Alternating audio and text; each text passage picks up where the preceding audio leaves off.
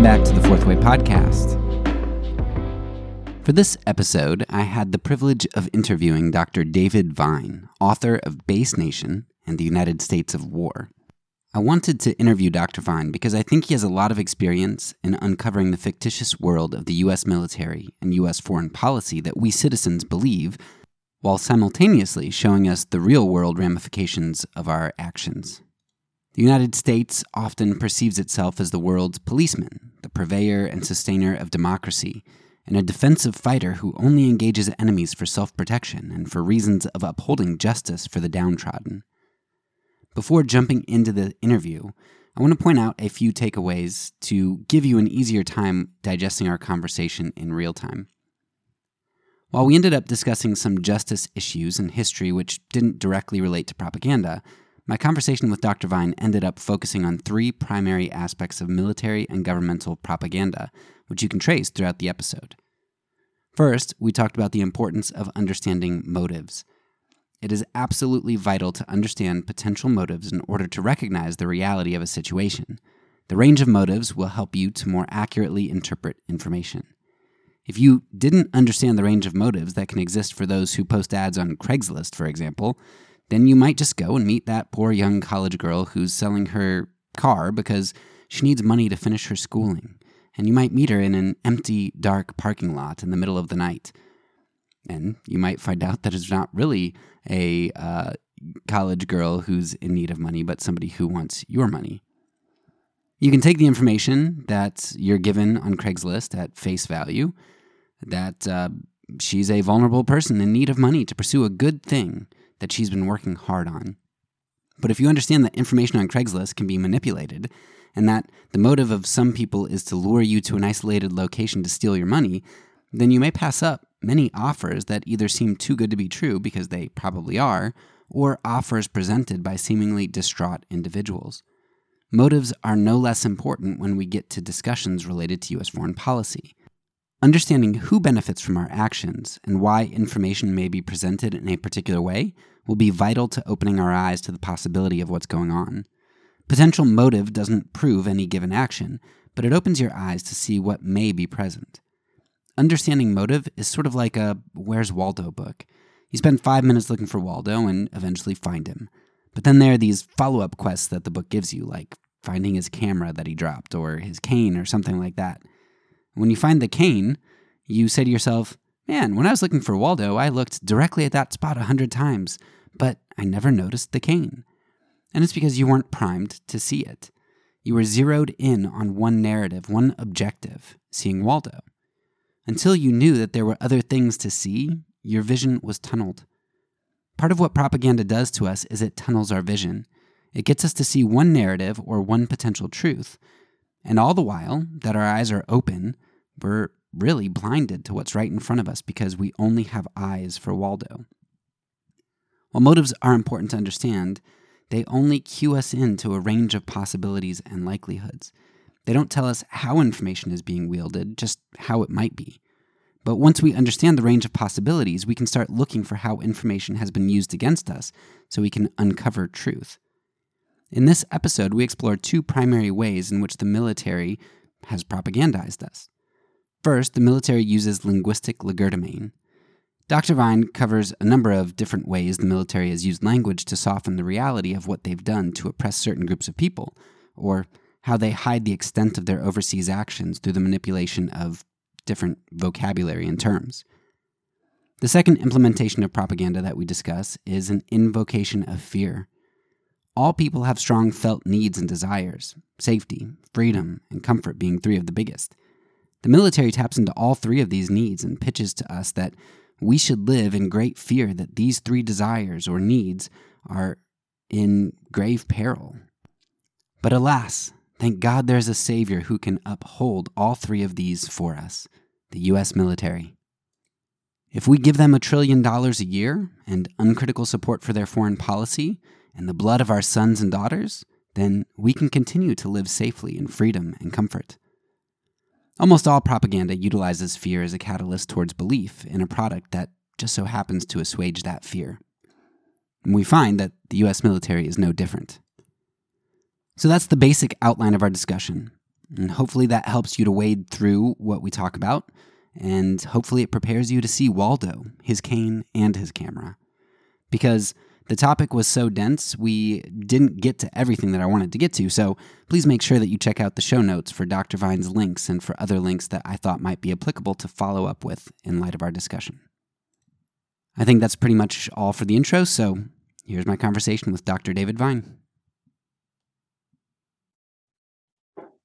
So, um, in this interview, I wanted to talk to you about um, propaganda surrounding the military and war.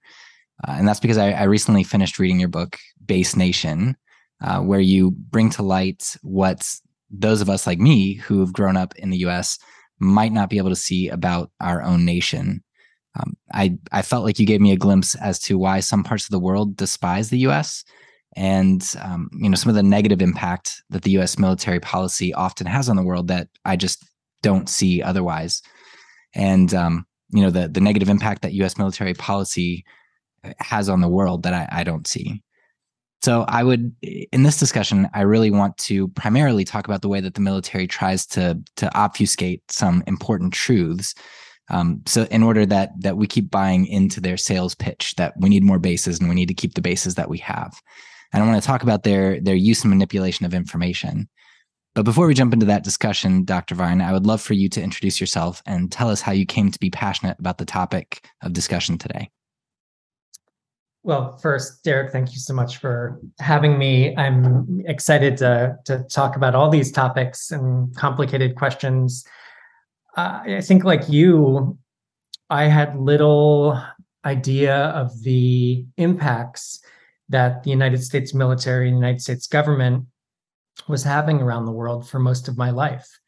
I think I grew up like most people in the United States, going to school and getting a pretty traditional uh, education and uh, introduction to, to US history that was celebratory, that was about the, the heroes of US wars. The, the focus on war in particular was, was very um, stark in portraying the United States as always the, the good guys. Um, and that was the world I grew up in. And I, you know, I think I, I gained something of a critical view by going to a Quaker school. I was lucky enough to go to a, a Quaker school um, that had an emphasis on, of course, uh, nonviolence and and uh, opposition to war. Uh, but still, I, I, grew up like most people in the U.S. with a pretty standard traditional view of of the country and its its place in the world as as being fundamentally a, a good one and not having and just having beneficial impacts on the world.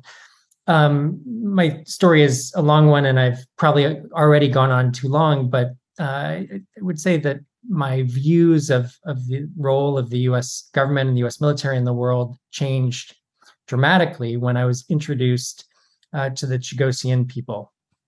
Early in, in graduate school, I was introduced to these people called the Chagossians who are living in exile and have been living in exile for more than 50 years and they've been living in exile because the US and British governments forcibly removed them from their homes, from their homeland, their home islands. They are a group of people of African and Indian ancestry who'd been living on islands in the middle of the Indian Ocean until the mid 1960s when the US government came along and said it wanted to build a military base on the Chagossians' largest island called Diego Garcia. Some people may know about it. I vaguely had some memory of it from the first US Gulf War against Iraq, 1991. But I knew nothing, and most people in the United States know nothing of, of how that base came to be, which is in large part because the US, with the help of the British government, deported forcibly the entire Chagossian population and, and dumped them in exile um, in the Western Indian Ocean, in the Western Indian Ocean islands of Mauritius and the Seychelles. And this is between 1967 and 1973. And around 2001, I got a phone call from some lawyers representing the Chagossians. They've been suing the US and British governments to get the right to return to their homeland and to get some proper compensation for what has happened to them. Um, and I began to to do some work to document the effects of expulsion.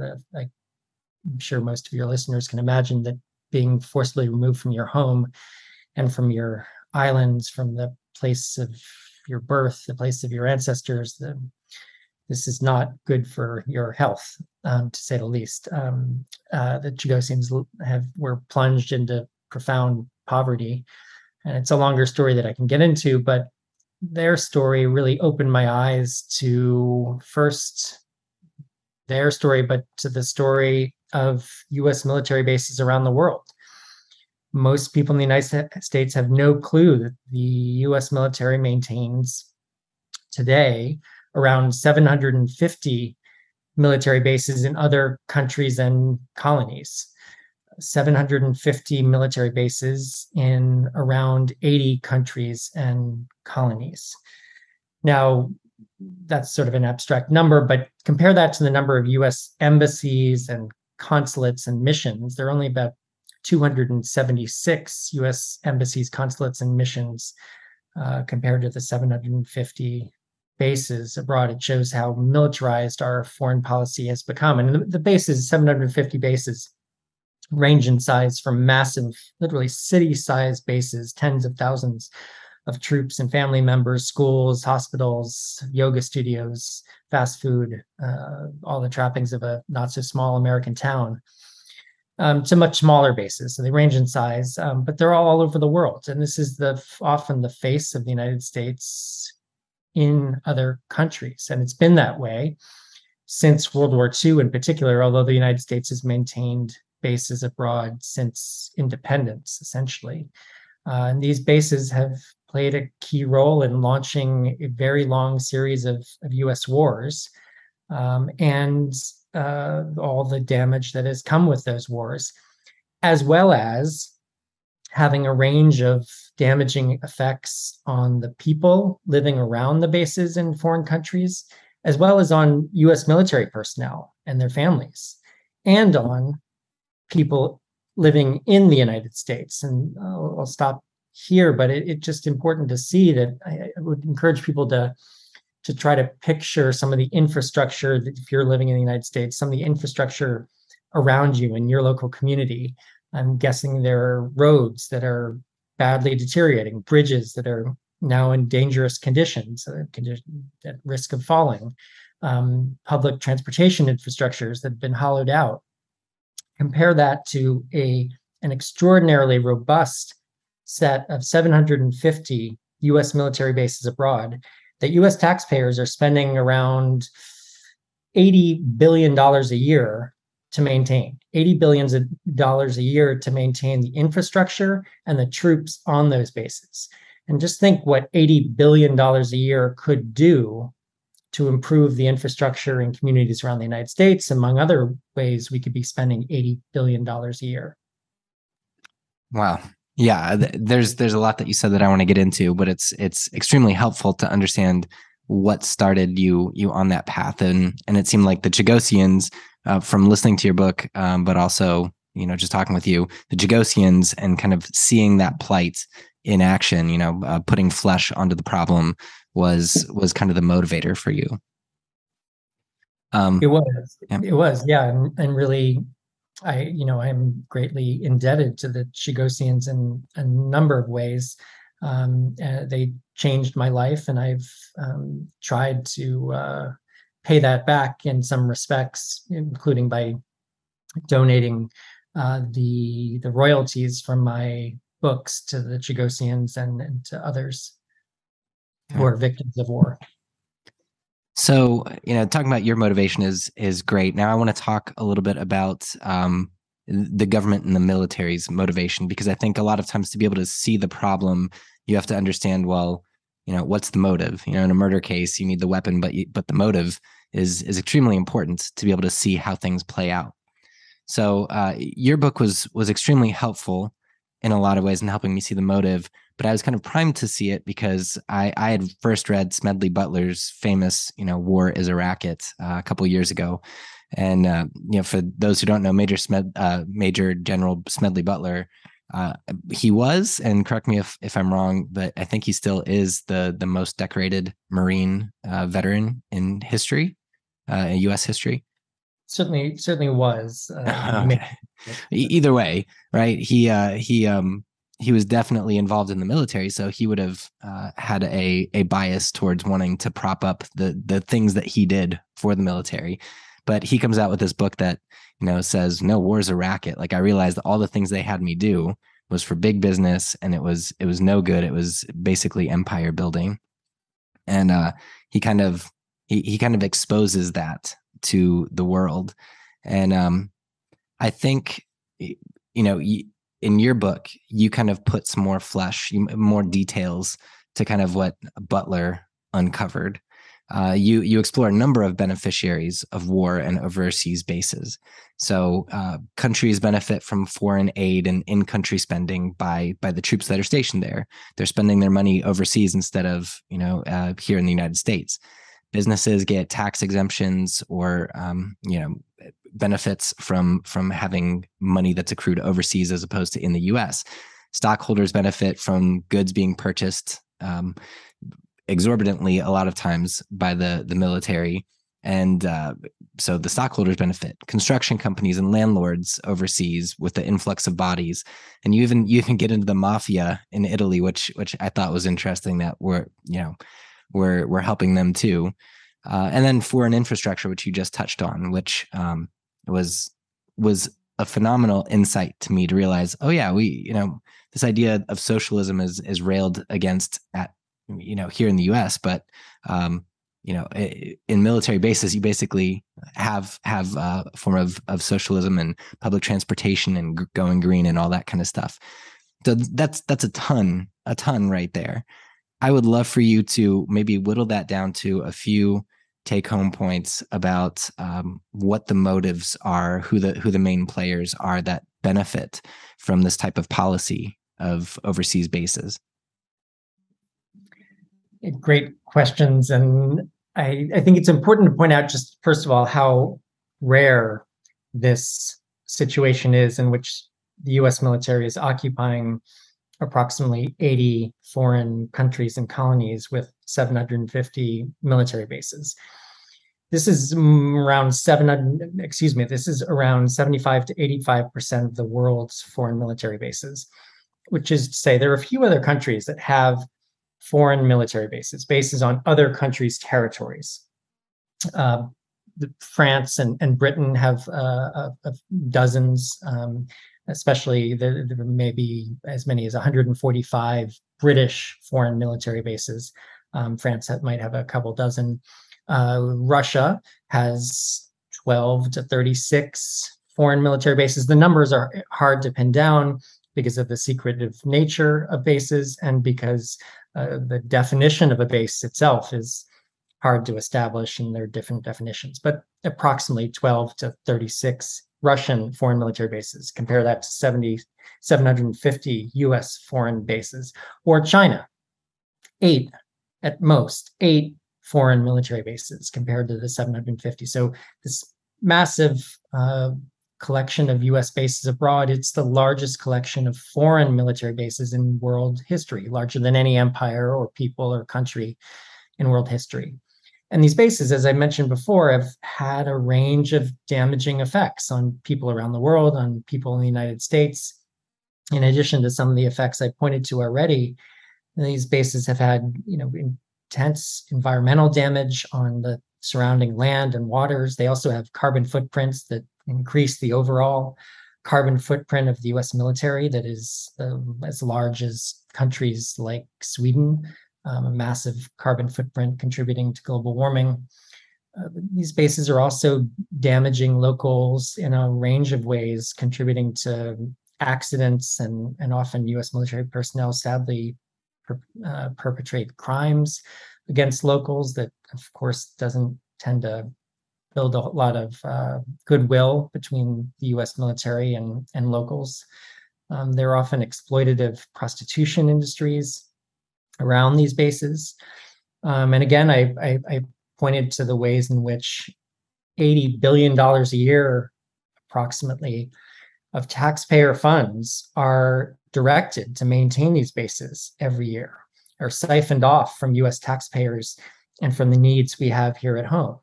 So there are a lot of ways in which these bases damage uh, literally millions of people around the world and in the United States. But as you pointed out, it's critical to see how these bases benefit some. Unfortunately, it's a very small group of businesses and elites who tend to benefit from the existence of these bases. You know, that $80 billion a year it has to go somewhere. And a lot of it goes to major military contractors who make up part of what Eisenhower identified as the military industrial complex or the military industrial congressional complex. Uh, so they are among the, the most important of the beneficiaries. As Smedley Butler pointed out, they're US corporations operating abroad who tend to like the presence of the US military as a kind of enforcer, a kind of uh, military muscle that uh, ensures their profit making activities. Oil companies, of course, come to mind immediately, um, but others who are seeking natural resources, um, even the airline industry in some ways has benefited from US bases abroad since World War II in particular. Um, so it's important to see the ways in which a small, relatively small group of elites and elite corporations have benefited mightily in the maintenance of this huge infrastructure of US bases abroad, while the vast majority of people in the United States and around the world have tended to suffer. Yeah, and uh, digging into uh, into part of that as well. Um, you know, when you, when you do talk about how the military bases are equipped overseas, and we do pump a lot of money into those things, we do know that that businesses benefit a lot from it but also the the U.S. soldiers and the people stationed on the bases benefit a lot too. And um, I, I, don't remember if you made this point exactly. Um, I, I, thought you did, but if not, it it uh, at least led me to to uh, following up on this. But I think you said that it, it's essentially like socialism, um, where you have uh, you said something to the extent of like a the top earner in the military earns only about ten times what the the lowest soldier earns um, and you have all of this uh, you have a lack of disparity you have equality in healthcare you have equality in all of these things. Um, yet over here in the us you know you look way back in in um, uh, the in terms of the civil rights movement and and um, in in regard to race. Well if if somebody was uh, was pro civil rights movement they were labeled a socialist or a communist and uh, that follows even up to today. If you're uh, in support of black lives matter or something like that then you must be a marxist or a communist. And so this this socialism idea we we are very against but i think you you pictured it very well that we essentially are for socialism for our troops. Can do you have any insight into how we can kind of hold this double standard as to um, how we can accept socialism in in one sense but then not in another? It's complicated, but I, I think largely most people in the United States are unaware of uh, the lives of most people in the US military. Um, it's actually a relatively small percentage of the country now that that is part of the US military or has a family member in the US military in the age since the end of the draft in the that was a feature of the war in Vietnam, a smaller and smaller percentage of the country has been aware of life in the US military. And, and life on bases abroad is a complicated mix. And indeed, in, in some ways, it is a kind of socialist utopia where, in exchange for their labor, uh, military personnel and their family members benefit from a, an array of benefits healthcare, um, basic pay, uh, educational benefits, housing benefits. Um, often the pay, especially for those at the bottom end of the earning spectrum, is, is quite low, and there are people in the US military who are on food stamps. Um, so it's not, it's far from from perfect. And life on bases abroad is is often a mix, uh, and you know people often love going to uh, bases in Italy or Germany or Japan or South Korea and feel like they benefit from the the lifestyle there and seeing another country. And indeed, who wouldn't want that opportunity? Many people do. Um, but and, and I think it's sad that in the United States you have to join, unless you grow up extraordinarily wealthy, you have to join the U.S. military to get opportunities like that. Um, the Peace Corps is, you know, a small fraction of the size of of the U.S. military. Um, but life on bases abroad is also very difficult for families if you bring your families, uh, if a military member of the military brings their family, the family members have to leave their schools and their jobs in the United States. Um, there are a lot of challenges that come with being deployed abroad. In other cases, fam- uh, family members aren't allowed to accompany their, their often the husband or father uh, who is deployed abroad and, and have to experience long-term separation from a loved one. Um, people are separated from their communities.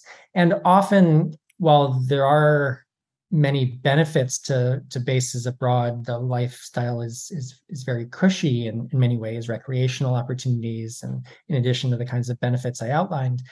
Uh, they're often quite unhealthy places. There are very high rates of uh, alcohol abuse, drug abuse, substance use, um, violence between family members. Um, and we shouldn't really be surprised by this because while there is this array of, of benefits that are that are offered to people in the military, they are of course uh, enlisted to engage in violence and to kill, um, whether they're in a war zone or not. Um, this is a violent infrastructure.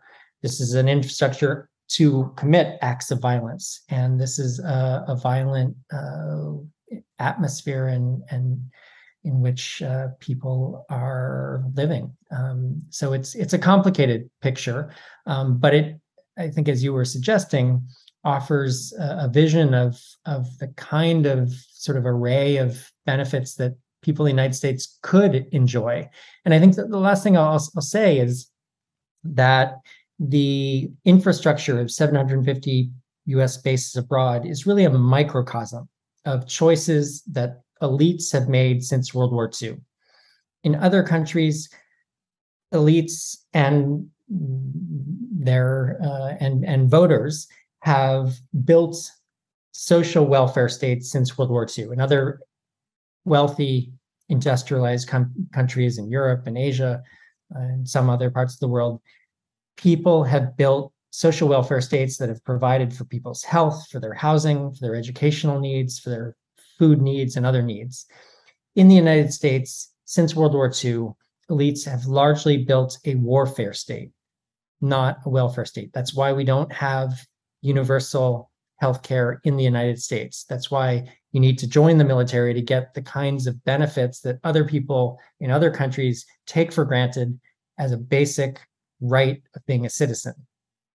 In the United States, you need to join the military to get those benefits uh, rather than they're being extended to all people as they could and should be here in the United States.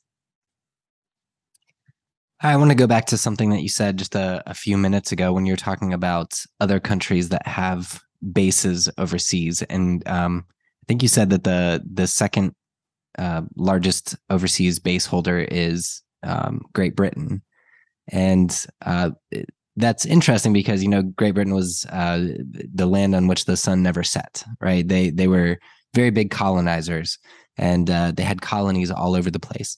And it seems like today in the U.S. we are a land where the sun doesn't set. If you consider uh, army bases, um, you know, U.S. territory all around the globe.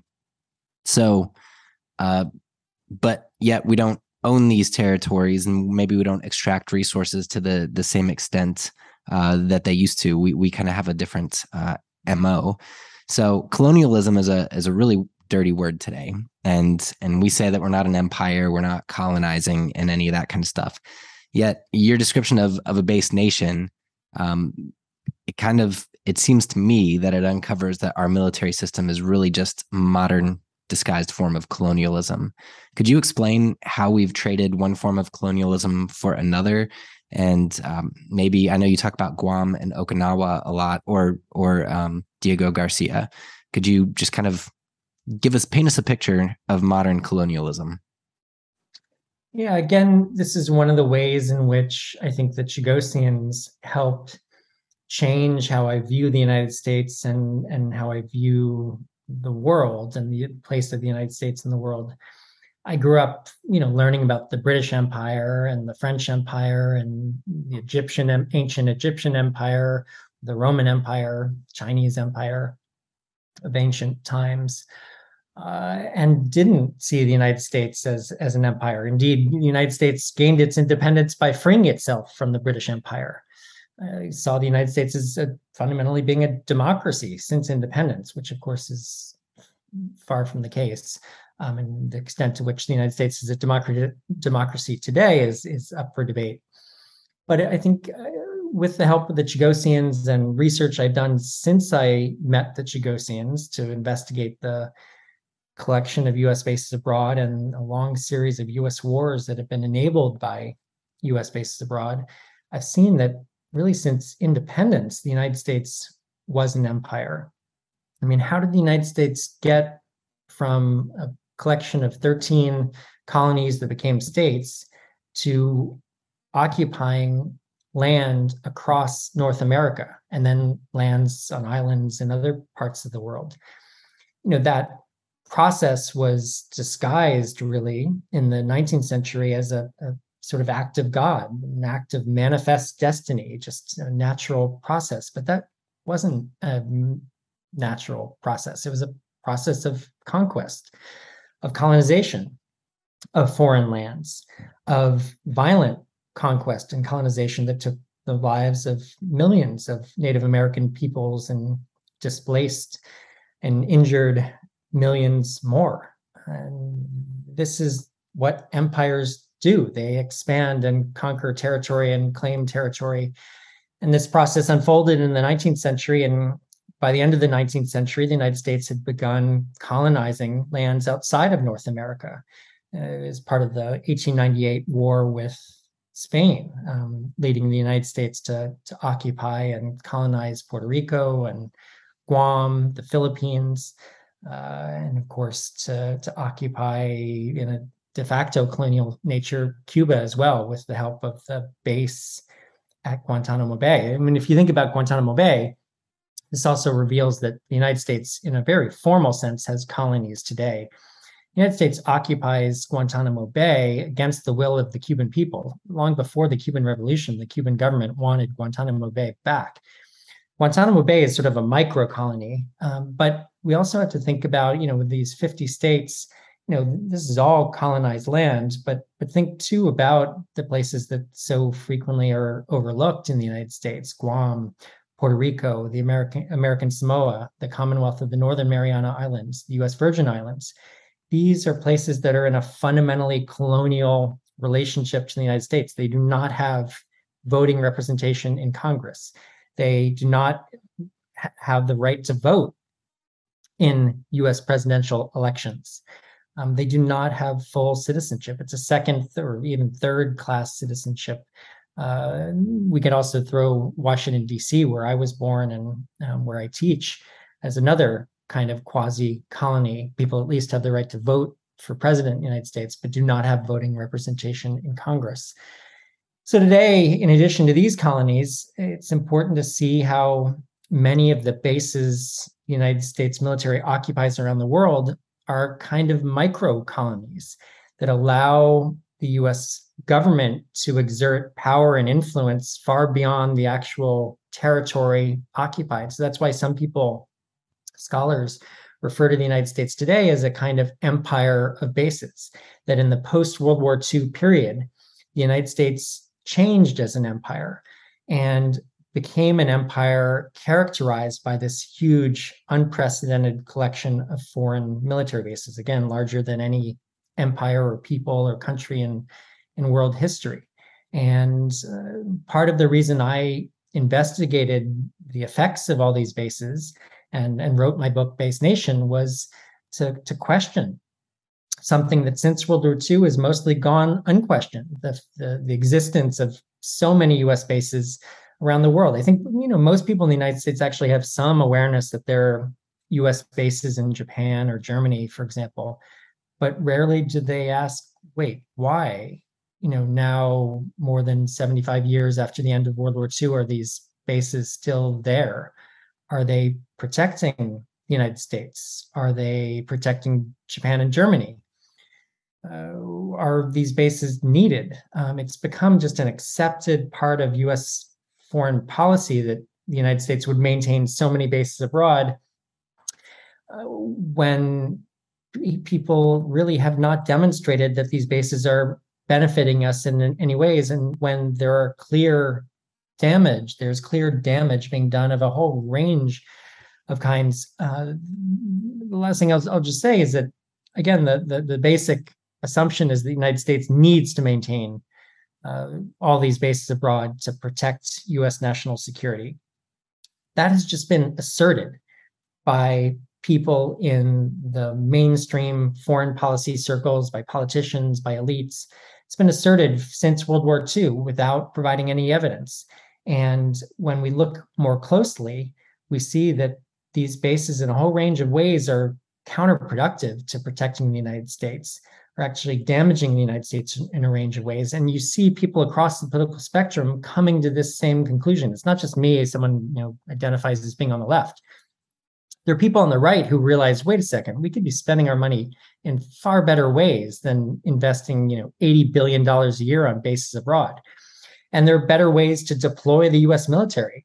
Focusing on protecting the borders of the United States would actually be a, a far more advantageous way to protect US national security. Uh, in addition to a whole range of other ways in which US bases overseas are actually undermining the security and safety of the United States and its people.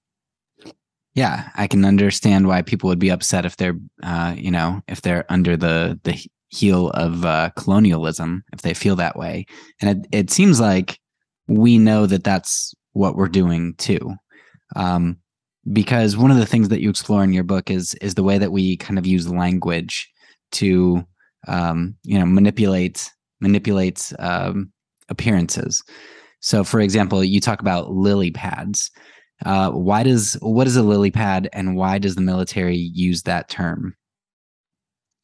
So, a lily pad is a kind of small U.S. military base overseas. Uh, these have become increasingly popular, really since the turn of the century, when U.S. military personnel and U.S. government officials were concerned about some of the opposition that bases abroad were generating protests like you see in Okinawa. You mentioned Okinawa, where there's been protest against US military bases and the US military presence since at least the 1950s. Uh, the US military personnel and US leaders began looking for small, isolated bases that would be insulated from protest and opposition. And uh, lily pads were one of the kinds of bases that that serve this purpose. They they tend to be much smaller than the huge city-sized bases in Germany and Japan. These have a few hundred troops on them, no, no family members, and not as many of the amenities that you would find on the on the big bases. Uh, but they've allowed the U.S. military to uh, exert power and influence, uh, the US government more broadly to exert power and influence in parts of the world where there wasn't formally a US military presence, such as in large parts of, of Africa, especially North and East and, and West Africa. And the um, I'm sorry if you're getting some some noise from someone one someone in my neighborhood is um, but anyway, um, so lily pad bases uh, are, as you pointed out, also a linguistic way to hide a U.S. military presence. Sometimes they're actually physically within uh, a foreign government's military base, as in the Philippines. Um, and in a range of ways, uh, U.S. leaders have have used language to disguise the the presence of, of U.S. military forces abroad, and and basically to keep people in the United States ignorant of what the US military is doing around the world to keep them from asking the kinds of questions that we should be asking about what they're doing and whether it's benefiting anyone, including people in the United States. And I guess at, some points, the way that the linguistics work is you can functionally, uh, they work functionally as well, because if you label something not a base, then it doesn't, it goes on a different budget item. Is that correct? That's certainly one of the kinds of games that that that U.S. military leaders have, have played, and and frequently, yeah, the, it's part of why it's hard to have a precise figure of the total number of U.S. bases abroad. Even the Pentagon doesn't know how many bases abroad it has. Um, so, but but often um, U.S. leaders engage engage in intentional manipulation of language to hide or disguise the presence of the U.S. military overseas. Um, and this is one of the, the challenges of, of really getting a clearer sense of, of the impact of the U.S. military and the U.S. war system around the world. Yeah, linguistics uh, fascinate me when you when you look at all the ways that they're they're used. Um, I remember one of one of the interesting ones to me was uh, when I first found out that President Roosevelt, in his Day of Infamy speech, um, he after uh, the bombing of Pearl Harbor, uh, you know, we, are familiar with the version that he gave, but uh, it went through a number of edits. And you know, he he uh, more places than Hawaii were bombed, uh, and Hawaii at that time was not a state; it was a it was a territory, U.S. territory. But um, you know, the Philippines were bombed, and uh, Guam and and other places were being attacked by Japan, and they had originally been included in his speech, but he kind of scratched them all out and said uh, you know, the American island of Oahu. And uh, so, you know, instead of just saying Oahu or Hawaii, the American island, right? So it it almost became a part of of us. And I wonder, you know, I wonder if that's why it uh, it became a U.S. state a little bit later because of you know that connection. But anyway, it's uh, you know, those linguistics are are really powerful in shaping, and and politicians and people know that. Um, but what's one of the things that I find fascinating is when you talked about Guam and you talk about all the people who um, don't like the military bases there and kind of feel oppressed in a sense, and they don't have voting rights, uh, they don't have the rights of full citizens, yet they can join the U.S. military. And you you said that I, I don't think you gave a statistic, but you said that quite a number of people do. Um, and that just made me think. You know, uh, I forget uh, the author Ferrari Fieri, um, the Pedagogy of the Oppressed, but it's a it's a famous book, and uh, in it he talks about how the oppressed often um, kind of contributes to their own oppression and, and kind of join in on on the system. Um, can you talk at all? I don't know if you have any exposure to in Guam in particular, but why would so many people um, join a military that they feel oppressed by? What what's going on in their minds? What has the military done? What does the U.S. do to kind of incentivize that sort of thing? It's complicated, but but economics play a really important role. Um, I was lucky enough to visit Guam and the Northern Mariana Islands, and after being introduced to the Chagossians again to, to research my book, Base Nation, I wanted to see these bases around the world and, and what impact they were having. Uh, so I went to Guam, where there is indeed great support for the military by, by many, uh, as well as growing opposition among many who are questioning whether the military presence there, which is quite substantial. It's really, a, a, I think, around 25% of the island of Guam is occupied by the US military currently uh, try to imagine in your own community 25% of the land occupied by the US military. And, you know, it's been that way more or less uh, since the United States seized and, and occupied Guam after the end of the, the War of 1898 with, with Spain. And that war brought colonial occupation. At the time, US leaders proudly talked about these new colonies. Now going back to the question of language, we uh, people tend to refer to Guam and Puerto Rico and American Samoa as as territories, but they're fundamentally in a colonial relationship with the United States, and I think properly should be called colonies to reflect that colonial relationship. And the attachment, the occupation by the United States has not tended to bring prosperity. The reason there are so many people from Guam in the US military and so many from American Samoa and the Northern Mariana Islands, among other places, is because there are so few economic opportunities. And uh, as in other parts of the United States, in the 50 states, uh, the military is, is one way that people can feed themselves and ensure that they can feed themselves and their families and have a, a decent style of life, which then tends to lead to support for the institution itself that is the US military. Well, and I guess one one of the things in your book you talk about is that um, on a lot of these military bases, the U.S. actually has, you know, they they bring in a lot of Filipinos and people from from other places to work. So if you're on Guam, I guess you either join the military and get all the benefits, or you work for substandard pay at a military base. So either way, you're working for the military if they take up 25% of your island i mean that's a lot of your jobs. It indeed indeed. I uh, you know there are some other jobs um, but it is a hugely military dependent community. And then you know so you might say well, this is great. Um, but but you know what we see in guam and elsewhere is that the military has not created thriving economic uh, opportunities. It hasn't created thriving economies. Um, and if you think about what military bases do. They they take up large amounts of land and they don't really produce anything. Um, so they're not a great basis for building an economy.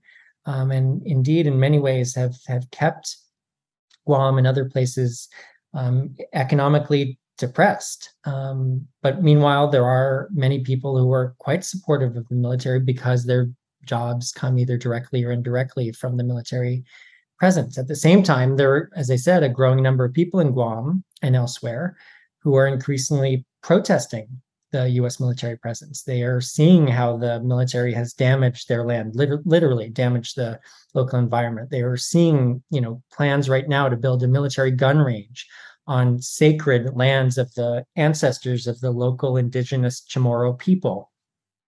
They're seeing the ways in which being a huge US military base actually makes you a target. So Guam is closer to China than uh, to Washington, D.C., um, or most of the United States. Uh, and if there was ever any war between China and the United States, and we should hope that nothing remotely like a war between China and the United States ever happens, uh, Guam would be in the crosshairs. And people in Guam are increasingly aware of this. And right, right now they're experiencing a buildup of U.S. military forces. Um, but this is not going to protect Guam. In fact, it's just making them more of a target, uh, endangering and undermining their security and safety. So another place um, that you talk about is Diego Garcia, I mean, and um, I know that that's that's particularly close to your heart. Um, and and you talk about how uh, the U.S. military has harmed the Chagossians. So one of the one of the things that stuck out to me uh, in your story about them is the linguistic propaganda that that was kind of used in all of this to kind of shade what was going on differently. Um, maybe you could talk a little bit about um, the the Chagossians. I know you already did a little bit. Maybe fill in a little bit more details and and talk about how they were labeled as migrant laborers and how that um, you know influenced perception of what the military was doing. Sure. I think, you know, the Chagossian story is part of the construction of the US military base on Diego Garcia in the middle of the Indian Ocean reveals a lot about how the war system has worked and how the US government has worked, especially since World War II, and how US leaders have frequently lied to the American public and to the rest of the world. Um, you know, first of all, the Chagossians are also an example of the way in which U.S. bases abroad have have harmed locals very directly by displacing them from their lands. In fact, I've been able to document more than 20 cases in which uh, the U.S. military has displaced local, mostly indigenous peoples around the world uh, since the end of the 19th century as part of the construction or expansion of U.S. military facilities.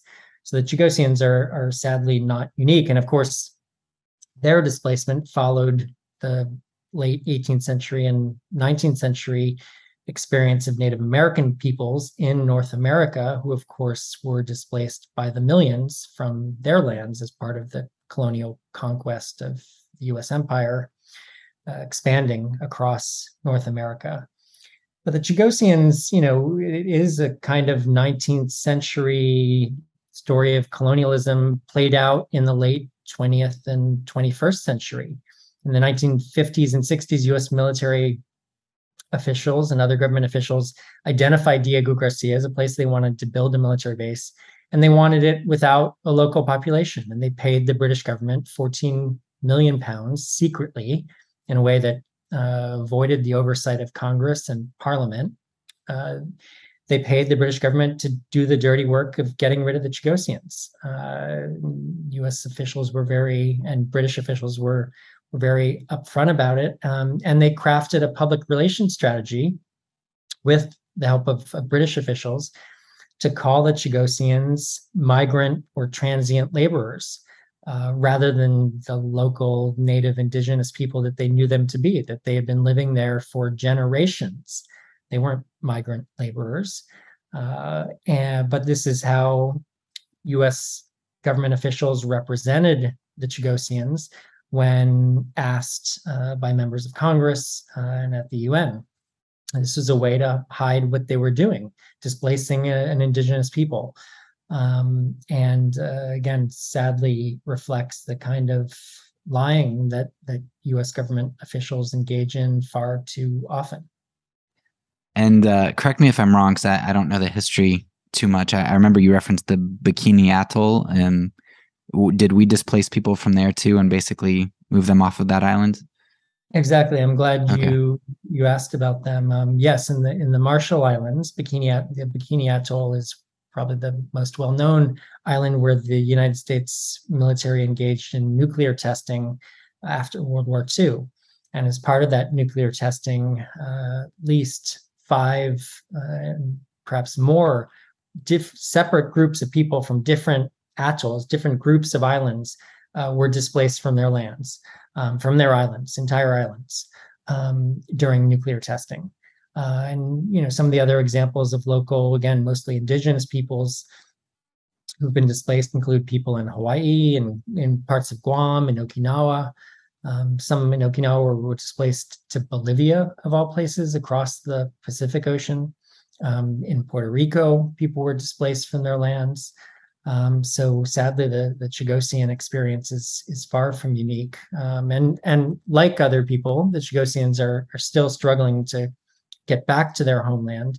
Uh, the people of the Bikini Atoll and, and other islands in the Marshall Islands have, have been struggling to go back home as well, and often to get proper compensation. And, and I think these are struggles that we should want to support as a matter of, of basic justice. That you know shouldn't we all have the right to live in our homeland? Why why should some be displaced against their will um, when others can live in the, uh, the, the comfort of their homes? And really, right there, I'm, I'm paraphrasing one of the Chagossian leaders, Olivier Bancoult, um, who's asked these these basic questions. Why you know why do some get human rights and others not? Why do some get to live in their homelands and others not. Uh, and he rightly asks whether it's a matter of race, because all but one of the peoples who the US military has displaced since the late 19th century have been peoples of color.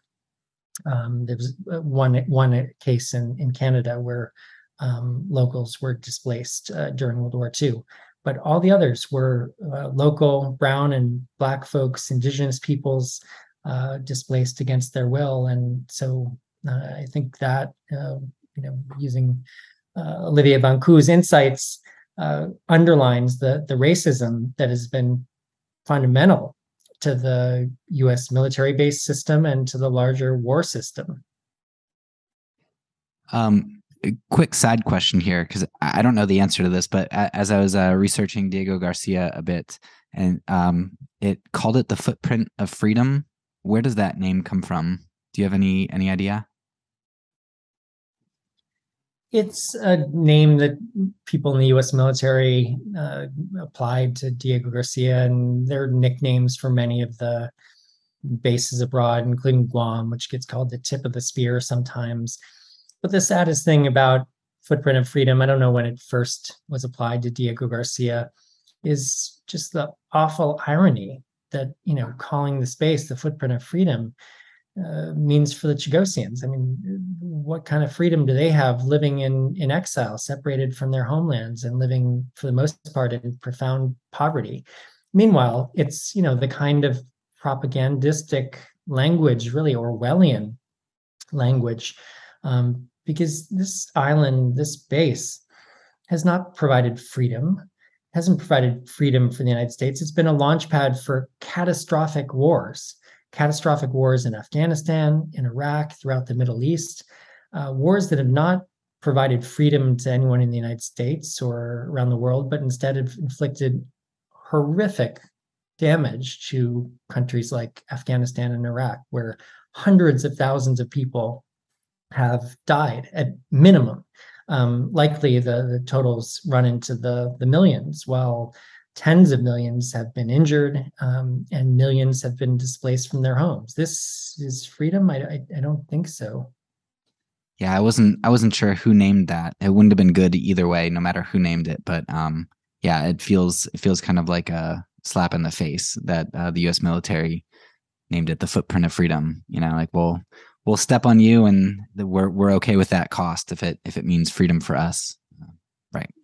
Very well put. Although again, I think we need to question whether it has brought right. any freedom to people in the United States or the U.S. military.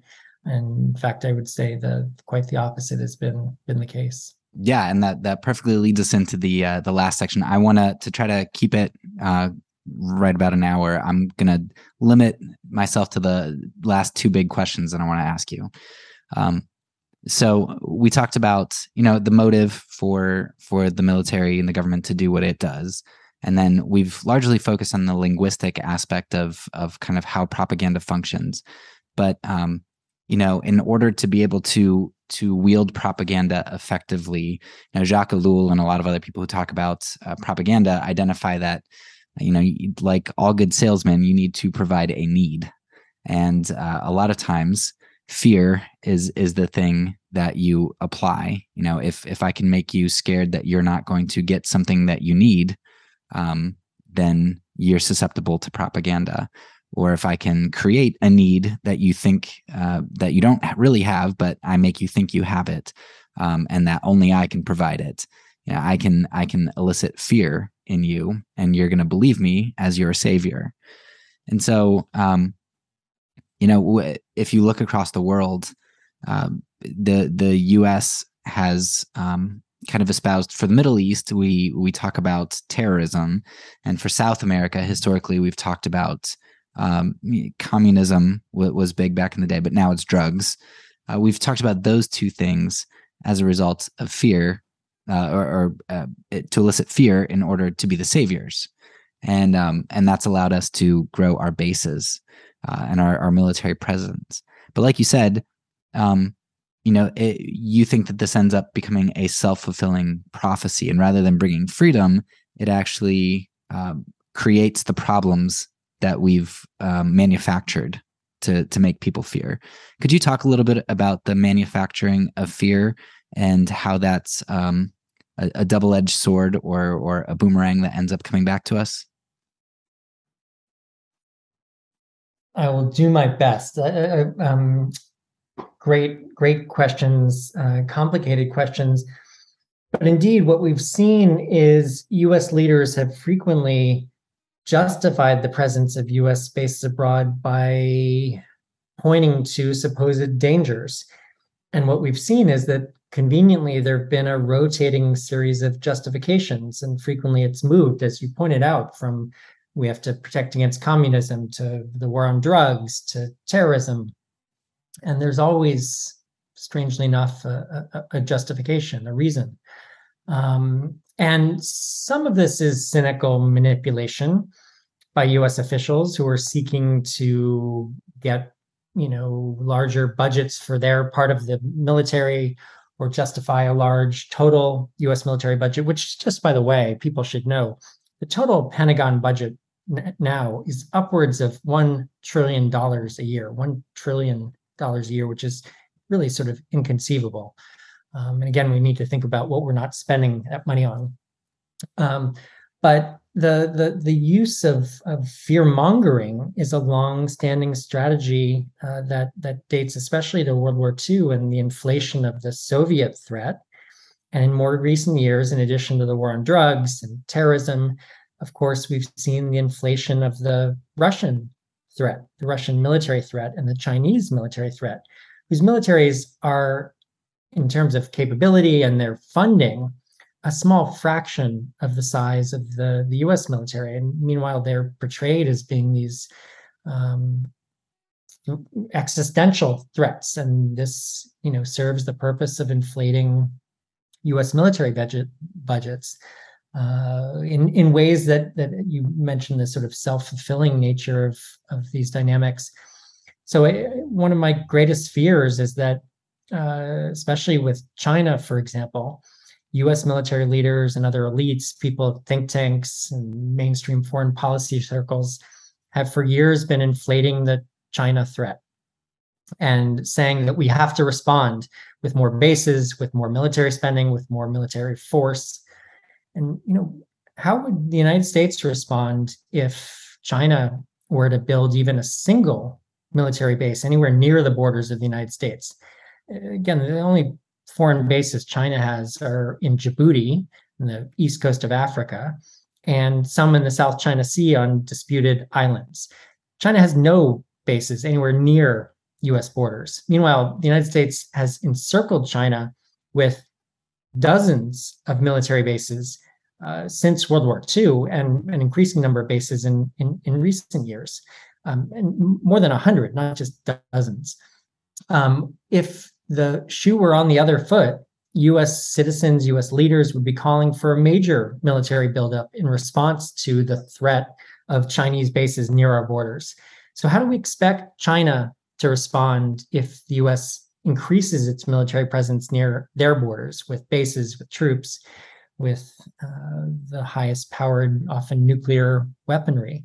Um, this is creating and only encouraging the Chinese Communist Party, the Chinese government, to build up its military forces and power, uh, raising the likelihood of, of a war, either through an accidental conflict or, or, or something that's not accidental.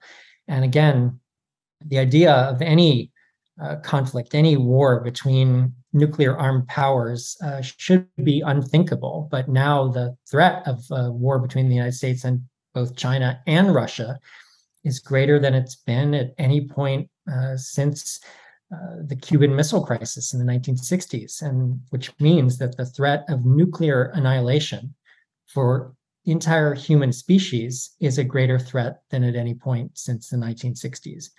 And this should alarm all of us, to say the least, and should mean that all of us do everything we can do to make the likelihood of any such war less and less likely, which means bringing down tensions and bringing down the kinds of military spending and US military buildup that has not made any of us safer, but instead has, again, made war more likely.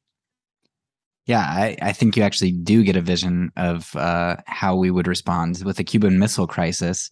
You know, um, it, it wasn't Russia exactly putting a base um, in our hemisphere. But you know, when when nuclear weapons were on Cuba, that's that's not fair. But we'll we'll have our uh, nuclear missiles in Turkey and aimed at you, Russia, right across the Black Sea, and that's that's perfectly legitimate. Exactly. Well, yeah, it was a, a Russian missile base in in Cuba that was the inciting incident for the Cuban Missile Crisis. And and when thinking about the 750 U.S. military bases in 80 foreign countries and colonies. Again, I think I think it is helpful, and I'm glad you brought up that case. I think it's helpful for people in the United States, in particular, to think how would we feel if Russia or China had a military base anywhere near our borders, in, for example, Canada or Mexico? How would that feel? Meanwhile, China and Russia are surrounded by literally hundreds of US military bases uh, again, only encouraging them to respond militarily. Uh, this is not a way to ensure the safety and security of the world. This is a, a recipe for ramping up military tensions and making war more likely. Okay, last question for you. Um, so so you can go as long or short as you want here. Uh, one of the things that was was preached to me from birth was that uh, you know we're a democracy. I I have to vote. My voice counts. Um, and and you even brought up at the beginning, uh, you know, this this um, this you said that you know whether or not we live in a democracy or how democratic it is is questionable and i think that's going to raise eyebrows for a lot of people. Um because we're indoctrinated with this idea that our voice matters and and uh, we are a democracy. And it's something that we we preach as like a core value of what we are as the united states. And a lot of our wars are to uh, one of the points uh, one of the the goals is to bring democracy to other nations. Um, we value it so much that we we will go and kill other people to make sure that uh, they have it. Yet at the same time, you you look back through our history and um, South America alone, all the coups and democratically elected officials that we overthrew, uh, Iran, uh, Middle East, a, bunch of different places. Uh, Haiti, I know we've overthrown a, a bunch of people. Um, we, we preach democracy uh, and in your book you talk about franco how we kind of were were buddies with him and supported him. We support all kinds of dictators and we overthrow democracies all over the place. Can you explain a little bit about how we have this double standard of preaching democracy and how that's used to garner support from from the populace for war while simultaneously we show that we don't really value democracy abroad? And then kind of a follow-up does that have implications for whether or not we truly value democracy at home? Great questions. And I think, you know, look no further than the presence of US military bases in at least 38 less than democratic countries. US military bases are in at least 38 countries that are ruled by undemocratic regimes, often murderous dictatorial regimes like regimes in Saudi Arabia and other parts of the Persian Gulf, um, and some parts of Africa and Thailand. Um, the United States, and this has been the case since World War II. Um, the United States has, by virtue of the presence of U.S. bases in undemocratic countries, helped prop up undemocratic regimes, far from spreading democracy, as sometimes been claimed. I think it's it's clear that the language of spreading democracy and supporting democracy has been a kind of propaganda, a kind of marketing. I mean, yes, there are some ways in which the US government has supported the spread of democracy, mostly through uh, the activities of some of the activities of the US State Department or the US Agency for International Development, to some marginal extent, the Peace Corps. Um, but US foreign policy, US relations with the rest of the world are dominated by the military. And this has brought not democracy, but instead, you know, really awful death and suffering through the wars that we have waged unnecessarily in places like Iraq and Afghanistan. I don't, I don't think most people in the United States have really grappled just just for the last now 21 years of war since the attacks of 9-11 the, the 9-11 wars um, have brought uh, a degree of suffering and, and and death that that i think most people in the united states again have no clue about. Uh, the by my estimate post 9-11 wars the or just the 9-11 wars uh, first launched by george w. Bush but then you know continued by obama trump and, and biden to a lesser extent uh, have probably taken the lives of around 4.5 million people. 4.5 million people in the war zones, including US military personnel, but they're a small portion. 4.5 million people. That's about the same as died in roughly 20 years of US led war in, in Vietnam and Laos and Cambodia. 4.5 million people. Is that democracy? Um, war is fundamentally undemocratic, of course. And yes, we should question and reject the the use of democracy as cover for uh, imperial domination and exper- imperial expansion, uh, and while also questioning the extent to which there is democracy at home, beginning with the, the colonies we've talked about, where people don't have democratic rights or full democratic rights, and then you know in the U.S. states where people are having their basic right to vote stripped left and right, um, especially in Republican controlled states, um, especially people of color, African Americans in particular, who um, in disproportionate ways are being prevented from voting through a whole variety of mechanisms. And of course, there are many other ways in which uh, the United States is not a full democracy, but just starting there, um, we need to deeply question um, anytime you hear a politician or a leader or lead talking about the United States being a fountain of democracy at home or abroad, we should really pay even closer attention because they're probably lying to us. Yeah, there's there's so much there. Um, you know, mentioning Saudi Arabia, I I only uh, found out about the what was going on in Yemen maybe a year ago.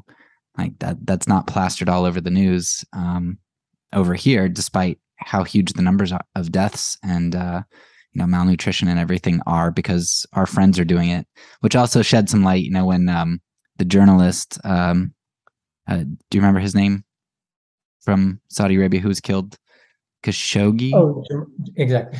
Yeah, yeah, yeah, and and they're you know we didn't really slap them on the on the hand or anything. So yeah, when you understand who we're buddies with, it it really brings a lot of what you don't see in the media to light, but as well as what uh, what you do see uh, with with who we reprimand and who we fight and who we don't. So so understanding that there's a base uh, in you know in various countries is helpful. Um, so that, that's why I think you know trying to expose this huge collection of bases and encourage people to question whether we need them, why they're there, what damage they're causing, whether there are better ways to protect the United States and people around the world, which I think clearly there are, to say the least, um, is important to encourage people to to call for the change. Um, I guess I would just point to um, for for people who are interested. I'm part of a group of people across the political spectrum who are questioning the huge collection of U.S. bases abroad. Called the we have a coalition called the Overseas Base Realignment and Closure Coalition, and people can learn more about it at overseasbases.net, overseasbases.net, and my website, davidvine.net, and basenation.us, two websites, davidvine.net and basenation.us, have information about this the war system and the collection of bases, but also um, offers links to movements and organizations who are seeking urgently to change the status quo and ensure the United States uh, pursues a more peaceful path in the future uh, than the the violent history of war that that that U.S. leaders have have um, have pursued for decades and really since U.S. independence. Yeah, and you also have a, a newer book out that uh, maybe you want to plug and talk about the U.S. of War. Uh, what does that add to the the conversation here? Yeah, again, people can learn more about my my newest book, The United States of War, um, at my website, davidvine.net. Um, but really, it, it uses uh, the lens of of U.S. military bases abroad that U.S. elites, U.S. leaders have built since independence, as a way to to reveal how the United States, far from being a, a fountain of democracy and peace, has really been in a, a very fundamental way a United States of war, that, that war has been the norm in US history, that there are actually only about 11 years in US history when the US military has not been engaged in a war or some other form of combat. The, the last 21 years of continuous war since 9-11 is not an aberration. It's it's the norm in US history. And these have not been defensive wars by and large. These have been wars of choice, offensive wars that have uh, led to millions upon millions of deaths and injuries numbering into the tens of millions, just mass displacement.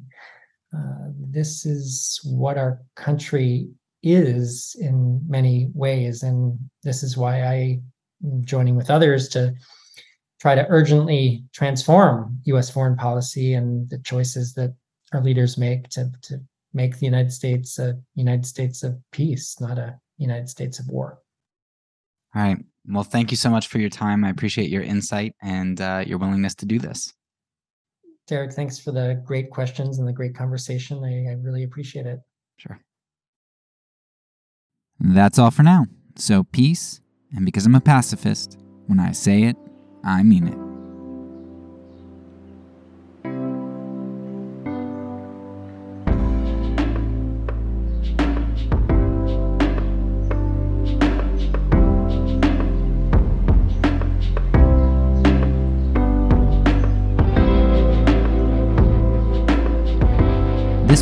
Podcast is a part of the Kingdom Outpost Network. Please check out the links below to find other great podcasts and content related to nonviolence and kingdom living.